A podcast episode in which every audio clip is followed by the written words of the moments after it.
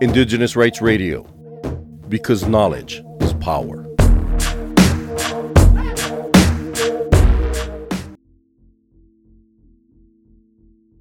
COP15 negotiations are underway in Montreal, Canada, and there will be many decisions made. Each of these decisions, made by member states, will have a profound impact on Indigenous communities.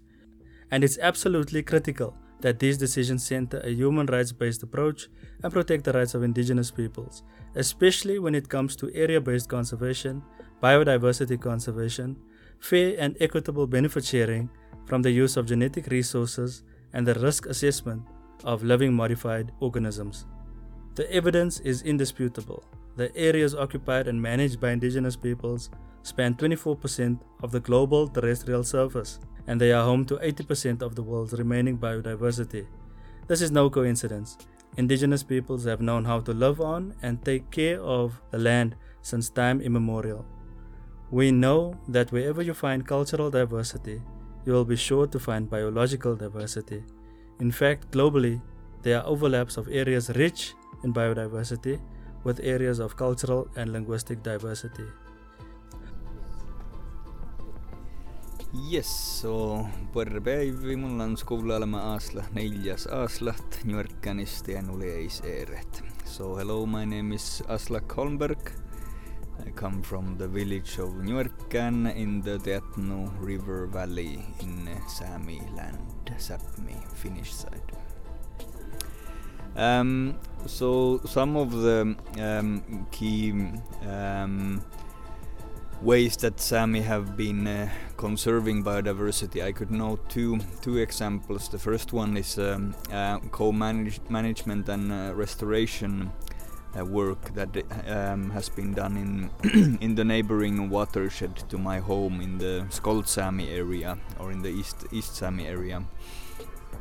Um, there, Sami have been collaborating um, together with uh, with researchers to identify lost uh, spawning grounds in the rivers that were heavily modified due to um, forestry and um, logging when they were transporting logs in the river. So they lost a lot of spawning grounds. So the, the Sami have been uh, restoring uh, these uh, spawning grounds with uh, with actually quite good success and that's linked to this um, co-management uh, practice where the Sami together with the state um, uh, authorities are are deciding how to what kind of management actions to take um, should take place. Um, the other example I wanted to note is um, uh, this Laponia World Heritage uh, Site which is uh, quite an extensive area in uh, in traditional Sami territories, um, in in areas of nine different uh, Sami villages or or reindeer herding districts, and um, there the Sami after I think 16 years of negotiations managed to establish. Um, um, well, the World Heritage Site, the Laponia, and the, the governance model, which is um, Sami Majority Board, which uh, uh, includes also representatives of the municipalities, and it works uh, on consensus. Um, so that's one one way that um, Sami have managed to bring uh, protection in in this uh, Nordic or Western legal framework. I mean, generally speaking, our traditional ways of using our lands are ways of conserving nature if we manage to keep more intensive forms of land use away from our areas.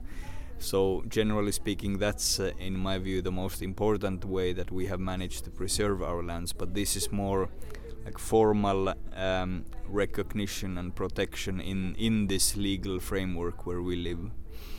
Um, so I think that's a good uh, link to, to these negotiations because uh, here we're also working towards uh, um, getting formal recognition of the importance of indigenous rights in conservation because it is in the um, indigenous peoples' territories where most of biodiversity is left. That's the case also in, in the Nordic countries Um, so in the Sami territories, we still have some unmodified uh, nature left, and um, what we're working here for is um, to get recognition for indigenous territories and um, and our customary use, which should not uh, be negatively impacted by uh, conservation actions.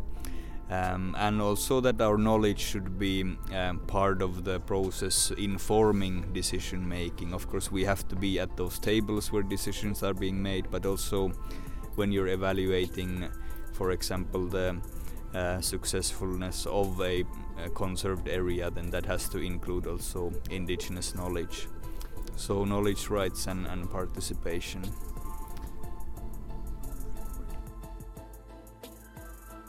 For more on the rights of Indigenous peoples, visit cs.org and follow Cultural Survival on Facebook and Twitter.